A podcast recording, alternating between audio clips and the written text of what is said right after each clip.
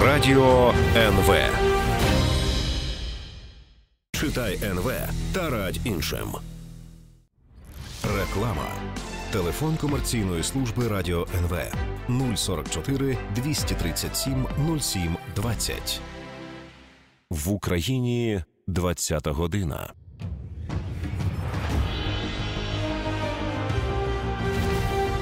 Радіо НВ. Нові люди. Новий погляд. Нові справи. Новий світ. Радіо НВ. Дізнайся нове. Вітаю у студії Дмитро Васильчук. Новини. Посли країн Групи Семи привітали ухвалення Верховної Ради законодавства про ринок землі. Це важливий перший крок в досягненні ключової реформи, до якої прагнула державна влада протягом десятиліть. Ми також вітаємо крок вперед, який зробила Україна з реформування банківського сектору, і сподіваємося на його остаточне ухвалення, що зміцнить фінансовий сектор і дасть змогу рухатися вперед співпрацю з міжнародними фінансовими інституціями. Йдеться у повідомленні. В законопроекті про ринок сільгоспземель враховано актуальні виклики та обставини. Наголосив ефірі Радіо НВ уповноважений президента земельних питань Роман Лещенко. Зауважив, що в законі фактично відтерміновується вступ у юридичну силу відповідного закону до липня наступного року. Землі державної та комунальної власності не є об'єктом обігу. Право купувати отримують лише громадяни України. Одна людина зможе придбати не більше 100 гектарів, і лише починаючи з 24-го року до обігу земель будуть допущені юридичні особи. Лещенко наголосив, що в процесі реалізації реформи збережена державна підтримка для агропромислового комплексу у розмірі 4 мільярдів гривень. Тим часом у Верховній Раді станом на зараз зареєстровано вже п'ять проєктів постанов про скасування рішення парламенту щодо введення ринку землі. Зазначу, що голова Верховної Ради не може підписати ухвалений законопроект, доки депутати не розглянуть ці проекти. Втім, це стане можливим вже після 24 квітня, коли в Україні очікується завершення карантину. Народні депутати до цього часу працюватимуть в комітетах, комісіях, фракціях і групах. Найбільше коштів на боротьбу з коронавірусом акумулювали Дніпропетровська, Донецька, Львівська області та Київ. Про це інформує офіс президента з результатами селекторної наради. Керівники обласних держадміністрацій та міські голови скаржуться, що є проблеми з пошуком спецзасобів та обладнання для боротьби з коронавірусом, їх закупівлею та доставкою. За словами президента, оскільки більшість українських лікарень уклали договори з Національною службою здоров'я, то вони отримують звідти повне фінансування. Разом з тим. У Кабміні повідомили, що вже розробили протоколи лікування хворих на коронавірус та поховання померлих від цієї хвороби. Їх передадуть в регіони. Отримані урядом Угорщини Віктора Орбана надзвичайні повноваження через пандемію не повинні бути безстроковими, заявила голова Єврокомісії Урсула фон дер Ляєн. Надзвичайні повноваження повинні бути обмежені часовими рамками і не завдавати шкоди основоположним принципам і цінностям ЄС. Напередодні уряд Орбана отримав надзвичайні повноваження. Він дозволить уряду одноосібно приймати укази, необхідні для протидії пандемії, а також зупиняти дію деяких законів. Закон був розкритикований опозицією і Радою Європи. Більше новин читайте на порталі НВ.UA. Дмитро Васильчук, служба інформації Радіо НВ. Дізнавайтесь нове.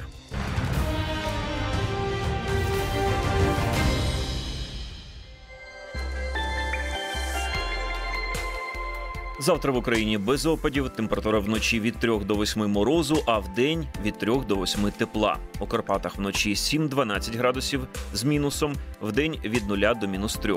У Києві завтра без опадів. Температура вночі від 3 до 5 морозу. В день у столиці завтра очікуємо від 5 до 7 градусів тепла.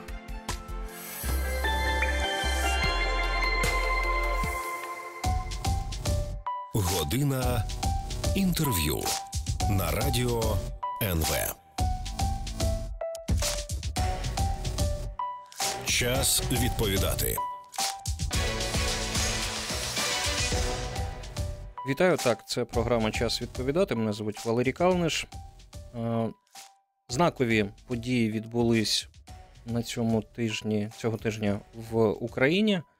Зокрема, Верховна Рада прийняла земельний закон. Ми продовжуємо карантинити, економіка продовжує якось виживати, ми виживаємо. Про це, про все ми поговоримо з нашим гостем. Він з зрозумілих причин дистанційно з нами. Данило Гетьманцев, народний депутат, фракція Слуга народу, голова парламентського комітету з питань фінансів, податкової та митної політики. Пане Данило, ви з нами? Да, добрий вечір. Добрий вечір. Добрий вечір. Дякую, що знайшли час. У нас година. Тож давайте почнемо і почнемо саме з земельного закону. Верховна Рада прийняла е, цей земельний закон. Також закон про банки був прийнятий у першому читанні. Скорочено термін розгляду правок до нього до одного тижня. Враховуючи це, можна спрогнозувати, що вже наступного тижня буде остаточно затверджено пакет законопроєктів, потрібних для отримання допомоги Міжнародного валютного фонду. Як вважаєте, коли ця допомога може надійти до України і якою буде ця допомога? Ну, скільки, якщо можна так сказати? Ну насправді ми отримали вже лист офіційний від е, Міжнародного валютного фонду, офіційну заяву про те, що дійсно є дві ці умови. і Якщо ці умови будуть виконані, тому то е, одразу ж кошти надійдуть е, в Україну. Причому ці кошти надійдуть до державного бюджету. За нашими підрахунками це повинно бути близько 4 мільярдів доларів. Кредиту, саме кредити, тобто не допомоги, як це іноді кажуть, а мова йде про кредит, тобто повернені кошти, але кошти досить дешеві від 2 до 3 відсотків вартість цих коштів. Е, тому, власне кажучи, ми дуже зацікавлені в тому, аби в такий кризовий час мати в розпорядженні цей фінансовий ресурс. Угу. Пане Данило, я хотів спитати а, 4 мільярди. Скажіть, будь ласка, ми вже знаємо, куди ми їх будемо направляти, на які саме цілі? Ну, Ну, це да. сума дуже велика і дуже потрібна, але ми знаємо, куди саме вони підуть. Да, власне кажучи, е, ми проголосували законопроект про стабілізаційний фонд. Цей законопроект е, вже пішов на підпис президенту, і е, стабілізаційний фонд це фонд коштів, який спеціально акумулюється за рахунок запозичень та скорочення видатків державного бюджету, який буде спрямований на заходи щодо протидії е, коронавірусу е, в цей складний період часу. Угу. Стабфонд 97 мільярдів, якщо я не помиляюсь. Так? Да, Угу. там майже 98. Добре, майже 98. Давайте окремо поговоримо трохи про ринок землі. Е, Згідно з прийнятим законом щодо обігу земель сільськогосподарського призначення, з 1 липня 2021 року вводиться ринок землі в Україні. Як він далі, я маю на увазі після того, як його підпише президент, почне реалізовуватись на практиці? Ну, ось президент підписав, і що далі? Що, що зміниться до 1 липня, коли він е, вже буде діяти на повну таку силу? Ну насправді е, ми е, з вами е, зараз говоримо про ринок землі в контексті програми з міжнародним валютним фондом, але ми з самого початку не пов'язували це питання з співпрацею з міжнародним валютним фондом. І взагалі, якщо ви згадаєте програму президента Зеленського, то відкритий ринок землі був одним з ключових положень економічного блоку цієї програми. Тому ми йшли з свідомим е, ціллю, з розумінням того, що ринок землі необхідно відкрити, необхідно зробити його цивілізованим, і це в жодному випадку не залежить від співпраці чи не співпраці з міжнародним валютним фондом. Це відповідає інтересам держави. Бо е, ми з вами е, повинні визнати, що ринок землі у нас існує. Існує у нас протягом всієї незалежності нашої держави в вигляді чорного ринку, на якому відбувається укладення договорів емфітевзісу чи оренди земельних ділянок на 50 років, чи щось інше такого роду. А, але е, обіг земель він фактично відбувається. Але він відбувається без прозорих цін на землю. У нас відсутні е, інформація про ціноутворення. Ми не розуміємо, скільки вартує земельна ділянка. Якщо ми зараз там наші експерти говорять, що її вартість буде від е, півтори тисячі доларів там до двох з половиною Угу. е, на момент відкриття ринку, то це припущення. Бо ринок не сформований. І якщо людина приходить і укладає договір е, в емфітевзісу чи того чи оренди земельної ділянки на 50 років, тобто прихований договір купівлі-продажу, то вона приходить е, з цією пропозицією від безвиході. І вартість цієї земельної ділянки вона значно відрізняється в меншу сторону від того, від тієї ж навіть тисячі чи півтори тисячі доларів за гектар. Е, І це і це прикро, і ми бачимо, що люди помирають. Є є у нас величезний масив, більше мільйона гектарів виморочених земель, тобто тих земель, яких власники вже померли і навіть не лишили їх у спадок, тобто не змогли скористатися своїм правом власної власності. І ситуація взагалі дика, бо в 21 столітті в європейській країні ми обмежуємо своїх громадян в можливості розпоряджатися своєю власністю, вважаючи їх дурними, чи що, чи чому, Угу. чи вважаючи, що е, вони чи хтось прийде, розкупить цю землю, але без їх згоди все одно це, це не, неможливо буде зробити, і це не відбудеться. Тому е, я переконаний в тому, що е, це рішення абсолютно правильно було. Воно було неправомірно затягнуто силами, які чи то зацікавлені у збереженні існуючого стану справ, чи то навпаки е, використовують цю ситуацію для своїх дешевих політичних дивідендів. Е, І вони зловживали своїми правами в парламенті. І ми бачили, як однотипні, тотожні навіть поправки е, е, ставилися на підтвердження, бралася хвилина. Ну, Люди так. вже не знали, що їм говорити. Ну і, на, і, навіть і, і навіть не читали самі своїх поправок. своїх поправок не читали, говорили про щось інше, зачитували написані їм тексти. Ну, цирк.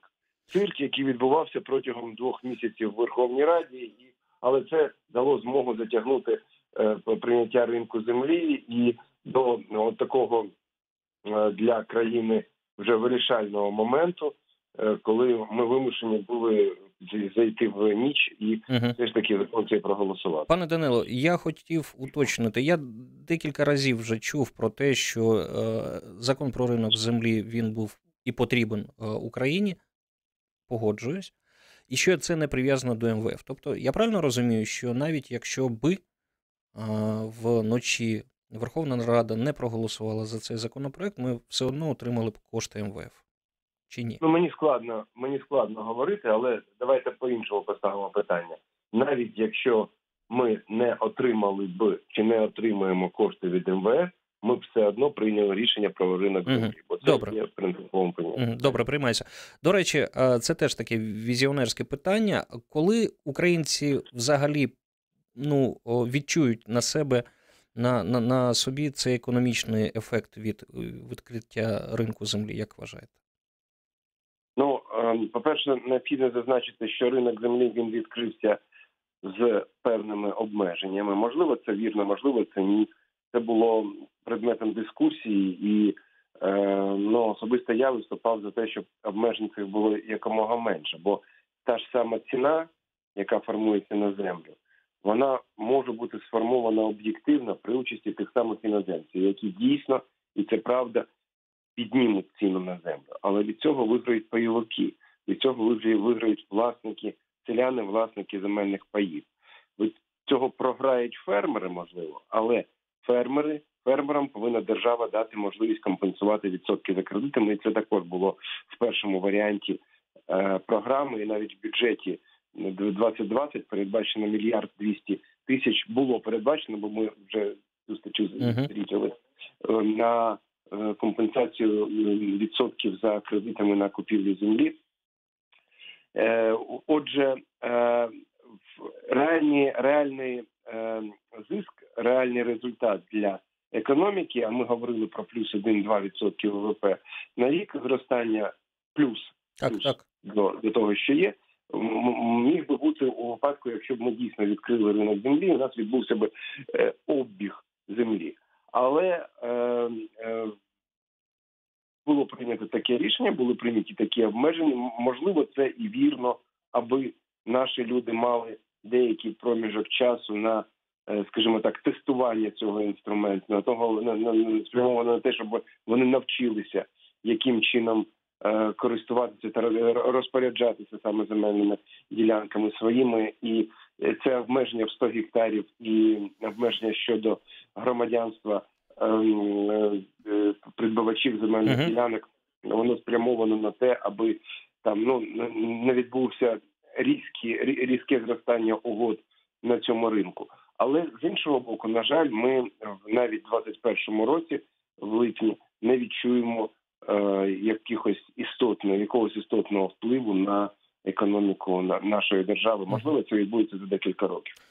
Зрозуміло. Е, Ви Але припу- я так. хочу я хочу ще, щоб ми з вами звернули увагу. От чому е, принципово є власність саме на, на сільськогосподарську землю не в вигляді угод якихось прихованих, а в вигляді от ем, е, власності, в вигляді нормальних договорів, які укладаються за законодавством. У нас зараз інвестиції в гектар, що перевищують 700 доларів на рік, вони є дуже рідкими. Е, не інвестується в е, садівництво, не інвестується в виноградарство, не інвестується в ягоду. Е, тобто в ті галузі сільського господарства, які е, дачі від яких буде через 10-15 років. Це а ми зацікавлені саме в таких галузях. Ми як держава не зацікавлені в, в збільшенні виробництва зернових, бо в нас і так вже дуже велике виробництво зернових. Ми зацікавлені в е, розвитку тих галузей сільського господарства, де потрібні руки, де де е, які можуть працевлаштувати людей, і які дійсно можуть дати більшу віддачу, більшу додану вартість, але через е, довший проміжок часу. Зрозуміло. До речі, ви припускаєте, що цей закон про ринок землі буде відмінений, вважаючи, що Батьківщина і ОПЗЖ вже заявили про свій намір оскаржити його у Конституційному суді. Е, Ну е, в нашій державі нічого не можна виключати, але я підстав для цього юридичних не бачу. До речі, ви зрозуміли, чому о, ну, хтось в конфлікті завжди не правий. Хтось правий, хто не правий. З одного боку, Слуга народу, голос, Європейська солідарність за ринок землі. З іншого боку, ОПЗЖ і Батьківщина проти ринку землі. Риторика майже однакова і у прихильників, і у противників. Хто не правий? Які були мотиви у тих, хто виступав проти цього законопроекту?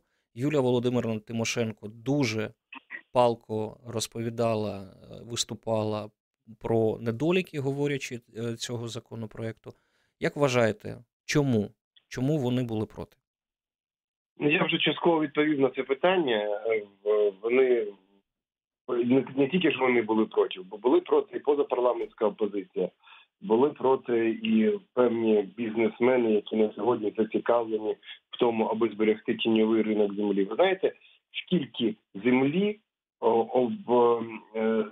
на сьогодні використовується нелегально, взагалі поза податками, поза оком держави. е, е, але обробляється 8 мільйонів гектарів. Угу. 8 мільйонів гектарів це е, е, площа, з якою не сплачується податки, яка повністю в чорну є, яка працює за НАЛ, продукція реалізується за НАЛ. Тобто е, це тіньовий ринок. От якщо побачити нашу програму політичну з самого початку в сфері е, економіки та публічних фінансів, вона є дуже е, послідовною, дуже системною, дуже чіткою.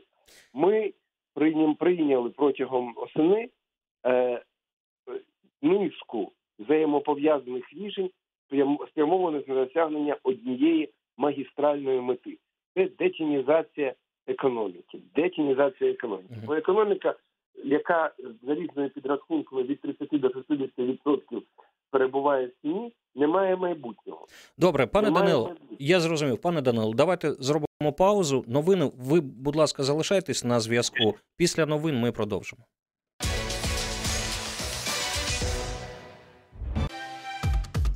Вітаю вас! Мене звати Крістіна Бердинських і я журналіст журналу НВ. Я не дивлюсь політичні ток-шоу, де замість аналітики і дискусій істерика. Але щочетверга я чекаю на вихід свіжого номеру журналу НВ.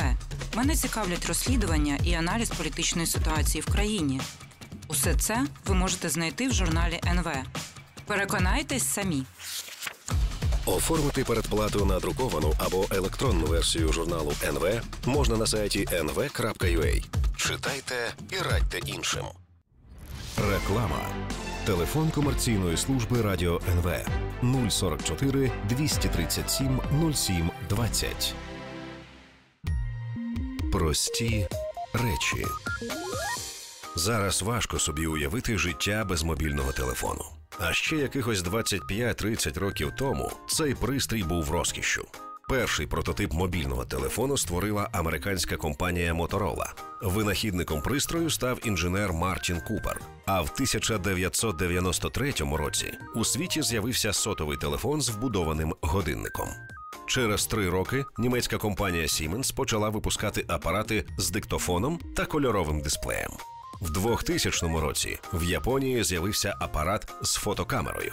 Зараз сотовий зв'язок найрозповсюдженіший із усіх видів мобільного зв'язку. Тому часто мобільним телефоном називають сотовий телефон. Хоча мобільними телефонами, крім сотових, є також супутникові телефони, радіотелефони та апарати магістрального зв'язку. Вдосконалення пристрою триває постійно. Книга рекордів України 24 серпня 2018 року до Дня Незалежності України був встановлений рекорд України з тяги пожежних автомобілів. Це зробив житомирянин Віктор Прокопенко. Вага трьох пожежних автомобілів становила 42 тисячі кілограмів 600 грамів. Атлет пройшов дистанцію в 12 метрів за 37 секунд.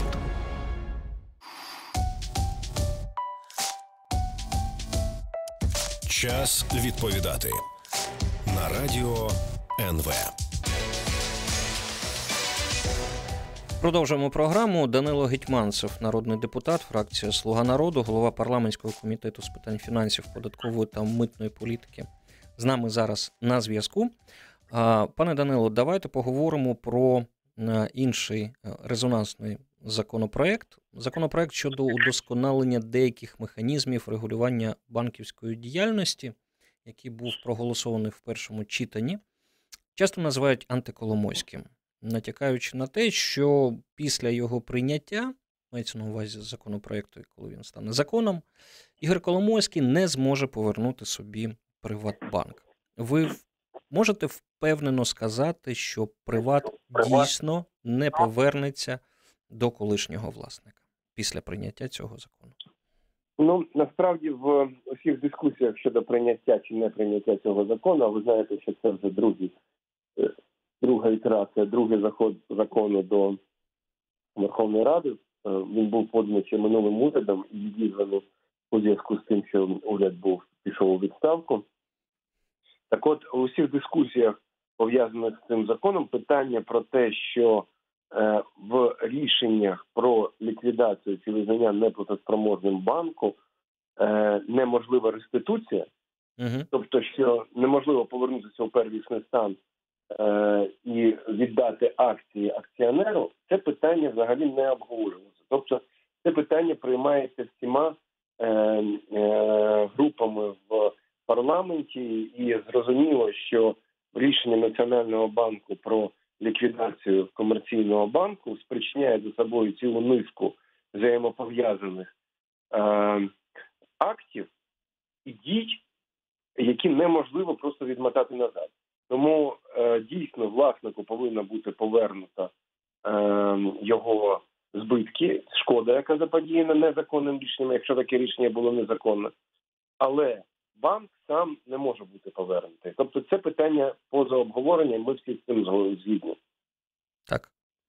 Що стосується е, компенсації грошима, цей закон якимось чином ставить якусь пересторогу для того, щоб пан Коломойський повернув собі скільки там 3 мільярди доларів, якщо я не помиляюсь. Ну там різні цифри називаються, ну, так, але але річ тим, що е, закон дійсно містить формулу, відповідно до якої е, е, чи інше так не формулу, а порядок визначення суми збитків, відповідно до якого е, збитки повинні підтверджуватися е, міжнародним міжнародним аудитом, і це і викликало скажімо так, питання у спеціалістів е, до е, цього порядку. Бо насправді у нас в конституції визначено чітко, що збитки повинні бути відшкодовані, причому моральні і матеріальні, і це не стоїть в залежність від будь-яких е, висновків. Е, міжнародних чи якихось інших аудиторів чи когось іншого це повинен рішення прийняти суд, і це рішення є обґрунтованим. Угу. Пане Данило, скажіть, будь ласка, за вашими підрахунками, коли цей законопроект може бути проголосований у другому читанні, і це повинно бути позачергове засідання, вважаючи, що Україна на карантині, чи яким чином? Тому що в першій частині ви сказали, що після того, як ці законопроекти мається на увазі про землю і про банки будуть підписані, МВФ нам надасть гроші. Тому е, коли у другому читанні банковський законопроект може бути розглянутий депутатами? Ну е, ми прийняли рішення про скорочення строків для розгляду. Це сім днів. Тобто, з е, ми рахуємо, що якщо вчора у нас був понеділок, то до понеділка вечора у нас є термін для подання подання поправок. пропозицій, mm поправок депутатських. І е, після цього буде сформована таблиця. Нам обіцяють велику кількість поправок. Безперечно, це може бути друга земля.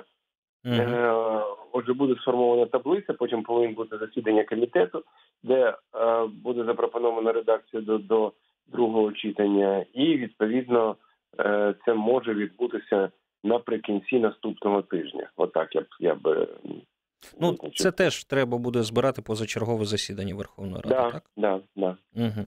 Добре. А, Я хотів спитати, поставити політичне питання. Ви можете пояснити, що взагалі зараз відбувається у вашій фракції? Чому Слуга народу, монобільшість, партія, яка сама собі та Верховній Раді коаліція, не спромоглася самостійно прийняти жодного рішення? 30 30 і 31 березня. Що у вас там відбувається зараз? Ну я би не бачив тут якихось ознак чи то розколу, чи якоїсь е, такої глибокої кризи. Безперечно, в фракції є дискусія, але дискусія у нас була завжди. Е, на сьогодні багато депутатів було відсутні у зв'язку з ситуацією епідемічною в країні. Ви знаєте, що декілька з наших колег Е, в, е, в лікарні. Вони захворіли на коронавірус. Декілька з наших колег перебувають на карантині, які спілкувалися з ними. Тому велика кількість людей взагалі не були присутні в парламенті, і це є однією з головних причин, чому не спромоглися прийняти ці рішення. Навіть за землю у нас були лише 206 голосів. Хоча, безперечно, прикро, що е, нам е, довелося, е, скажімо так, голосувати в унісон з опозиційними політичними силами, деякими, але розумієте, якщо рішення є виваженим, якщо є правильним це рішення, якщо хтось підтверджує, підтримує це рішення, крім нас, це ж з іншого боку прекрасно. Це так, прекрасно, це прекрасно, пане Данило. Але вибачте, ви будете заперечувати, що є група Коломойського, яка виступала і е, своїми спікерами е, розповідала про те, що дефолт це вихід для України, що МВФ не потрібен Україні, і що ці люди не давали голоси ані за перше читання банківського законопроекту, ані за друге читання е, земельного законопроекту. І що у вас у фракції є такі люди. Більш того, я розширю питання. Це, е, Цей скандал з плівками, е, на яких нібито зафіксований брат голови офісу Денис Єрмак. І коли сьогодні голова офісу Андрій Єрмак виходив на прес-конференцію, я процитую його. Я розглядаю появу цих плівок у неділю за день до того, як у парламенті розглядались дуже важливі питання. Е, ну тут, е, як розумні люди, ви розумієте, хто і як там діяв, хто робив усе, щоб це не відбулося, щоб Україна опинилась на порозі дефолту, щоб Україна не прийняла дуже важливі закони. Я вважаю, що він мається на увазі Геолерос, е, людина, народний депутат, теж зі слуги народу, яка оприлюднила ці плівки.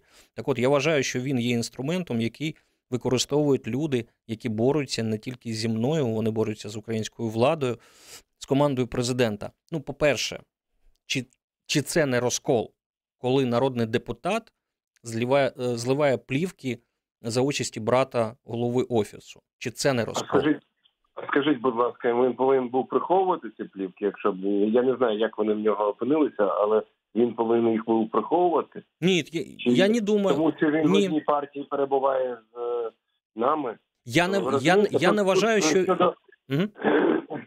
щодо плівок, щодо плівок дуже багато питань, і я переконаний в тому, що нам ці питання слід задати голові офісу президента і отримати вичерпні відповіді. У нас не ну зрозуміло, що ми були зайняті абсолютно іншими речами. Ми фактично цілодобово працювали над законопроектами, що вийшли вже з ну, проголосовані були в Верховній Раді. Е, і бюджет, і економічний законопроект, тобто трошки не до цього було. Але зараз mm-hmm. мені здається, що ми повинні поставити питання перед усім пану Єрмаку і отримати вичерпні відповіді. Бо е, я особисто не розумію е, такого роду дискусій від його родича, і ну це це треба це, це питання треба з'ясувати. Е, щодо груп і інтересів, ну безперечно якщо щось відбувається, то це комусь потрібно. Я не виключаю, що час е, появи цих плівок співпав з е, позачерговим засіданням, де було необхідно було закумулювати голоси. Е, можливо, деякі депутати е, е, дійсно відстоюють чиїсь інтереси. Але давайте розберемося без оцих шаблонів людина Коломойського чи людина якогось іншого олігарха. Чомусь у нас в суспільстві прийнято когось вважати чиїмось. І я зіткнувся, і ми всі зіткнулися з тим на виборах, коли у нас друкувались списки партії Слуги народу, і навколо кожного прізвища стояли хто чий, хто чия людина, хто заплатив за місце в списку. Ну, оце mm-hmm. ця маячня, вона вона супроводжувала всю парламентську кампанію. Потім пройшов пройшов час, виявилося, що це все не так, ніхто за це не вибачився, але кожного е, намагається кожну людину е, спростити до е, визначення її власника. Ну це е, по перше, принизливо, а по-друге, це просто маячня, це спрощення дуже складних речей, які відбуваються і в житті, і в суспільстві. Наприклад, питання щодо міжнародного валютного фонду. От щоб було зрозуміло позиція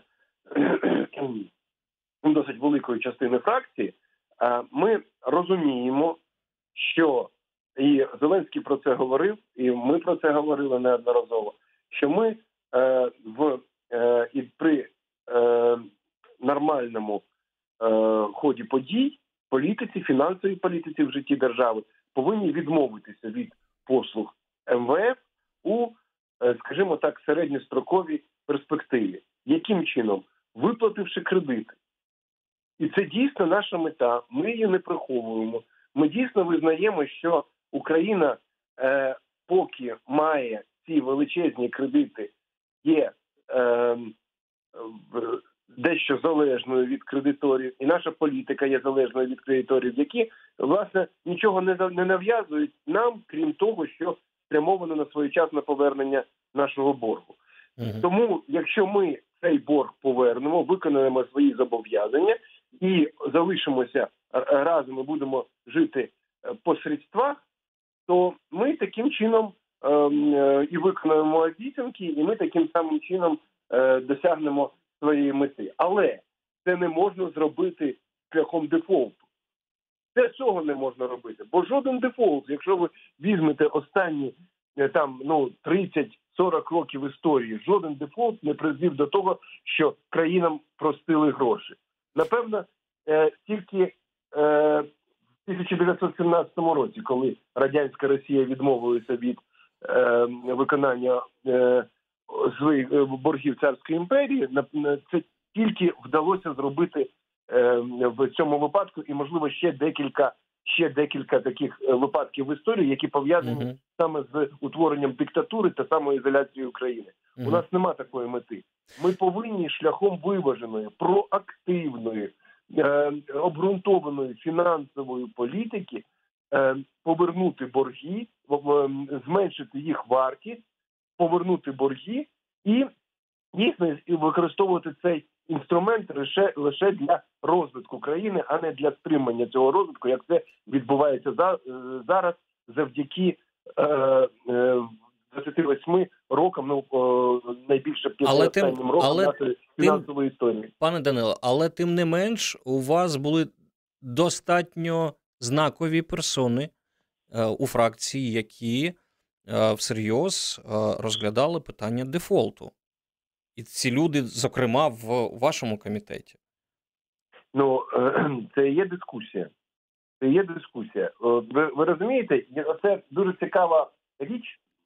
Дуже цікава річ. І на прикладі деяких посадовців, які щойно пішли з кабінету міністрів, ми можемо відслідкувати цей, цей такий підхід. Е, Люди говорять про дефолт, люди критикують політику е, е, нашу спрямовану на е, виконання своїх е, зобов'язань перед кредиторами і роботи проактивної роботи з державним боргом.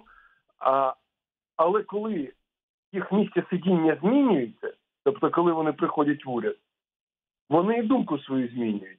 Бо га- д- е, дуже зручно говорити про дефолт, коли ти не несеш відповідальності. Зрозуміло. А от питайте того, хто говорить, а що він готовий поставити? Майно своє готовий поставити на те, що це кращий вихід для України? Я переконаний, ні. Добре, давайте ми продовжимо цю тему. Данило Гетьманцев, е, голова парламентського комітету з питань фінансів, податкової та митної політики, з нами на зв'язку. Зараз короткий випуск новин, і ми продовжимо.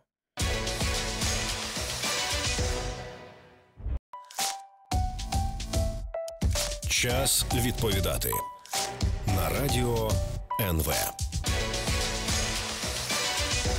Продовжуємо програму. Данило Гетьманцев, народний депутат, фракція Слуга народу, голова парламентського комітету з питань фінансів, податкової та митної політики. Зараз на, з нами на зв'язку. Пане Данило, хотів ще одне питання стосовно процедур. А скажіть, будь ласка, чому з першого разу не були затверджені міністр фінансів Сергій Марченко та міністр охорони здоров'я е, Максим Степаном? Які доводи були знайдені, аби за них депутати все ж таки, але з другої спроби проголосували? Чому з першої не вдалося? Ем, Я хочу, е, по-перше, поправити. Ви, я бачу, поставили вже в новини моє Так. повідомлення. Е, 4 мільярди в цьому році. В цьому році. Ми, ми очікуємо, да. Тобто загальна сума більше 8 мільярдів. Угу. Приймається. Просто уточнення, да. Щодо міністрів, ну для мене особисто очевидною є ситуа... очевидною є питання, що е, країні, де е, починається епідемія, повинен бути міністр охорони здоров'я. В країні, де яка веде перемовини з міжнародним валютним фондом і де є е, ознаки е, світової економічної кризи, повинен бути міністр фінансів. Тому е, е, дійсно, можливо, у колег були якісь питання до питання до минулого і е, одного міністра, іншого міністра, але е, ми всі е, не вчора народилися, ми всі десь працювали до цього часу. Це і один, і другий є фахівцями, є експертами в своїх галузях, і це вже показали в минулому. Тому я не бачу будь-яких пересторог для їх затвердження. Ну так, але, але я просто хотів зрозуміти, які такі слова знайшли, я так розумію, президент, е, е, прем'єр-міністр, щоб депутатів переконати в цьому. Президент не спілкувався з фракцією в період між двома голосуваннями, угу. тому депутатів, власне кажучи, ніхто не переконував. Я не знаю, можливо, змобілізуватися не змогли. Угу. Зрозуміло. Цього... Ну добре. Таке таке. А вони вже призначені, і давайте трохи поговоримо про е, саме їх роботу. Яка зараз ситуація з змінами в державний бюджет для слухачів? Я швиденько нагадаю, що згідно внесеного у вівторок на розгляд депутатів змін, які не були проголосовані, пропонувала збільшити дефіцит держбюджету цього року в три рази з 96 мільярдів до майже 300, скоротити доходи держбюджету на 123 майже мільярди, а витрати збільшити на 79 мільярдів. 97 е, мільярдів, як ми вже з'ясували.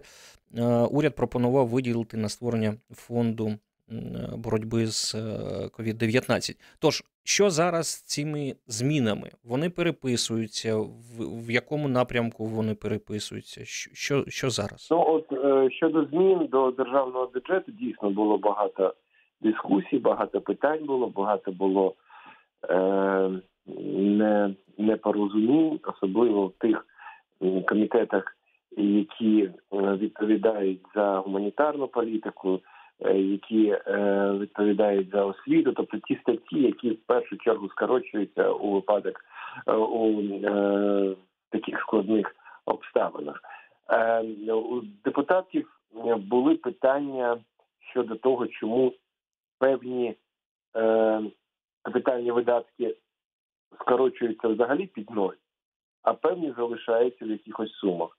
Чому залишився, наприклад, там музей науки як ем, е, об'єкт для фінансування, чи чому залишився музей майдану як об'єкт для фінансування? Чи не вже нам треба здійснювати ці видатки дійсно в період коронавірусу, в той період, коли на рахунку кожна копійка?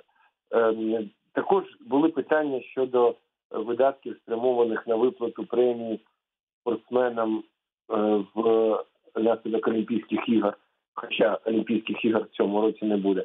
Тобто е, деякі питання, які ну не мали такої логічної відповіді, потребували чи можливо додаткової комунікації, чи виправлення, чи чи були можливо помилками. Тому е, буквально декілька голосів не вистачило, аби прийняти закон про бюджет. Я переконаний, що ці питання будуть зняті, і ми якнайшвидше е, це рішення приймемо без будь-яких навіть е, сумнівів. Ну я так розумію, воно може стати ще одним питанням тої позачергової позачергове да. засідання, яке буде там за тиждень, як ми так плануємо да. собі. Да. Да. До речі, про логіку.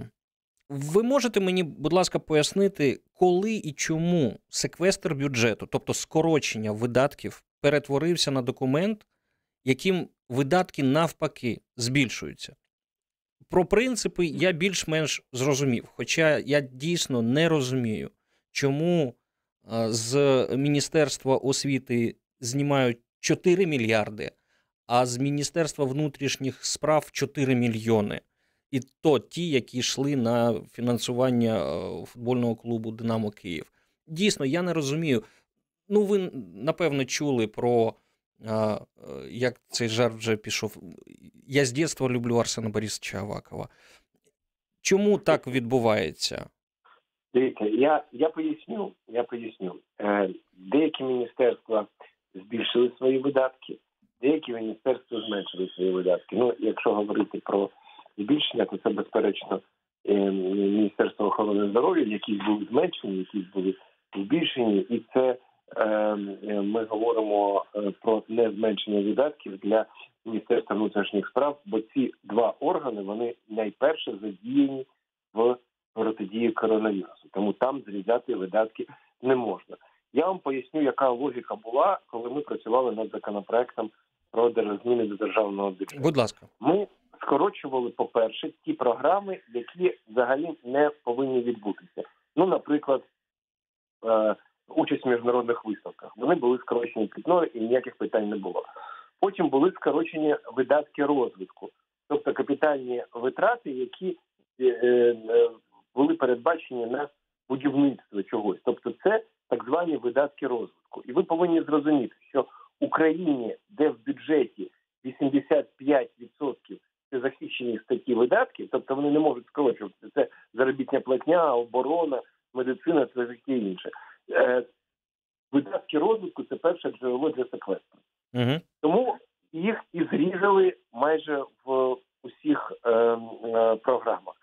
Залишили, наприклад, ті, які вже початі, і е, е, зрізання яких чи зменшення з яких призведе до втрати державних коштів. Ну, наприклад, Автодор і е, 30 мільярдів, які спрямовані на е, будівництво доріг загального призначення, де вже сплачені на сьогодні передоплати підрядникам, підрядники вже працюють. І якщо ми зараз просто зупинимо ці програми, ми втратимо кошти, які ми передплатили, і е, фактично поховаємо, поховаємо Ну, ті кошти, Ті які роботи, виділили, які так. так. Да, які вже були зроблені. Тому от така була логіка.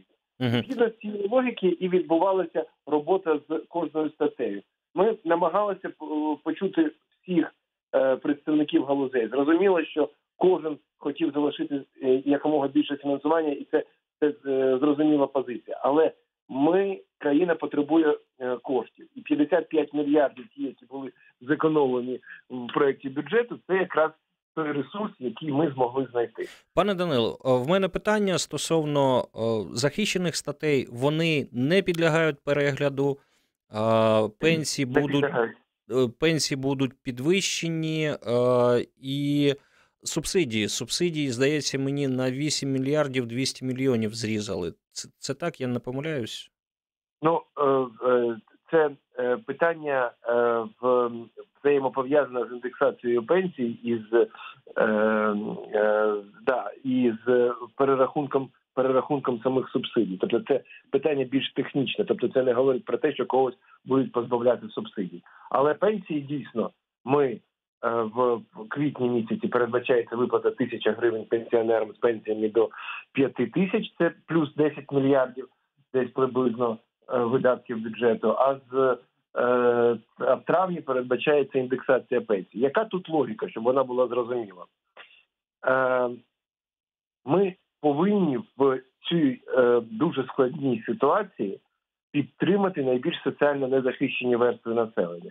І це не гроші на проїдання. Ми переконані в тому, що ці гроші, які ми виплачуємо соціально незахищеним, вони знову повертаються в економіку. Люди придбають за них товари, і за цей рахунок е, в ми стимулюємо попит, і таким чином ми е, підштовхуємо економіку. Є інший шлях, який е, обирають, скажімо, закордонні країни, які мають більше грошей у розпорядженні, які можуть вони мають дещо інший підхід. Це підтримка великих підприємств, пряма підтримка, прямі гроші, які вони надають великим підприємствам, монополіям, аби е, монополії, чи це безвідсоткові кредити, чи це взагалі е, е, субсидії, аби великі підприємства вони е, продовжили свою діяльність е, е, на ринках. Мені здається, що це є несправедливим.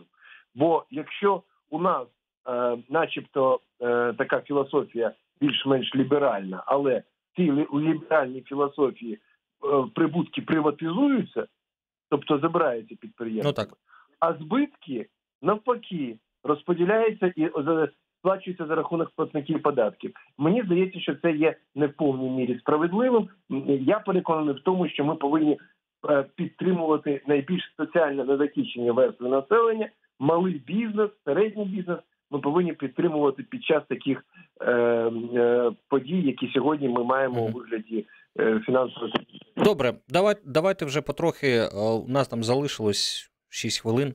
Давайте потрохи перейдемо до майбутнього, по- по- поміркуємо. Як вважаєте, як довго держава буде на карантині і коли люди зможуть повернутися до роботи? Ну, це питання не до мене, це до Господа Бога питання. Е, Я хочу е, в контексті карантину і в контексті нашої економіки е, зазначити інше трошки. Криза, як би там це не затаскана звучала, це шанс. Угу. Криза, криза це очищення економіки, очищення підприємств. Криза це час для сильних, час для тих, хто протягом звичайних часів не будував піраміди та не е, витрачував гроші на непомірні бюджети, а займався розвитком і економією, і вкладав в власний бізнес в процесінг і все інше, що стосується е, розвитку цього бізнесу, аби зробити його сильнішим. Оце час для цих підприємств, це час для цих людей. Внаслідок кризи е, економіка повинна отримати новий шанс, нові можливості для розвитку. Зверніть, будь ласка, увагу, в кризі перебувають всі країни, і виграє той, хто найменше постраждає від кризи, хто допустить найменше спад. І мені здається, що це є нашим історичним шансом. Мені здається, що ми повинні взятися за е, розуму, врешті-решт, розбудувати ту економіку, яка буде конкурентно спроможною е, в у, у світі, використовуючи те, що інші економіки є охолодженими. Тому і ви зверніть, будь ласка, увагу на китайську економіку, яка пожвавлюється темпами. Ну просто несподівано, несподівано великими темпами, високими темпами вона поновлюється. Е, ми повинні е, не повторити, а навіть краще зробити для нашої держави, для нашої економіки, перезапустивши її е, в період після кризи. На це треба налаштовуватися всім. Припущу, що ми не зможемо повторити китайський досвід, як мінімум, тому що у нас не таке політична побудована держава, це все ж таки диктатура. В диктатурі будувати сильну економіку, регульовану, планову, а, трохи легше, мені так здається. Я хотів спитати ось про що. У нас було падіння промислового виробництва, і воно почалось, ну, судячи з цифр, наприкінці минулого року. По-перше, з чим це було пов'язано? Чи це той шанс для перебудови? І як ви можете оцінити, наскільки фаховим був уряд Гончарука? Чи могли ми е, більш підготовленими зайти в цю кризу, чи ні? Ну е, насправді е, це продовження того, що я говорю, саме так говорив да, про про шанси. А якщо ми говоримо про падіння е, темпів е, е виробництва, починаючи з е, жовтня листопада минулого року, то ми з вами розуміємо, що уряд, який прийшов у вересні, жодним чином, який би він був найгірший взагалі в історії світу, не міг вплинути на мінус 7% промислового виробництва в, е, в листопаді. Е, навіть якби він прийняв абсолютно негативні, якісь неправильні рішення, але е, він таких рішень не приймав, і тому ми повинні з вами відверто сказати один одному, що це результат, на жаль, минулих п'яти років, коли промисловістю в державі ніхто не займав. Але був рост, результат... але був рост ВВП 3,5%. Е, е, ну, дивіться, в 2019 році також був рост ВВП більше 3%. А, е, за рахунок не за рахунок промисловості тільки, а за рахунок торгівлі, за рахунок а потім щось е, пішло не так. Фінансових фінансових услуг послуг. Ні, просто цей е, е, процес падіння він е, є в часі відтермінованим. І якщо ти втрачаєш ринки СНД, якщо ти нічого не робиш для розвитку власної промисловості, а лише реструктуруєш економіку на сировинну, то врешті-решт на п'ятий рік, безперечно, у тебе будуть ці результати. Те, що уряд Гончарука не зміг нам дати програму подолання цієї кризи, це правильно, це факт. Це це була основною претензією до уряду Гончарука. Але те, що ми о, ніякого права не маємо звинувачувати уряд Гончарука в падінні промислового виробництва, це очевидно будь-якому економісту. Угу. І о, у нас хвилина буквально о, три речі, які ми повинні зробити, о, сидячи на карантині, маються саме для економіки. Е, ми повинні підготувати програму розвитку економіки в посткризовий період по виходу з кризи, і це те, над чим ми сьогодні працюємо. Це не три речі, і це не 30 речей. Це взаємопов'язані заходи, які системно повинні бути спрямовані на розвиток, е, на створення умов для розвитку. Бо ми з вами розуміємо, що розвиток економіки тільки в руках наших підприємців. Дякую дуже. Дякую, що знайшли час. Данило Гетьманцев, народний депутат, фракція Слуга народу, голова парламентського комітету з питань фінансів, податкової та митної політики, був з нами на зв'язку. Це Радіо НВ, це програма Час відповідати. Будьте усі здорові.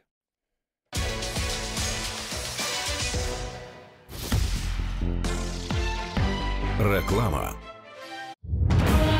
Радіо НВ.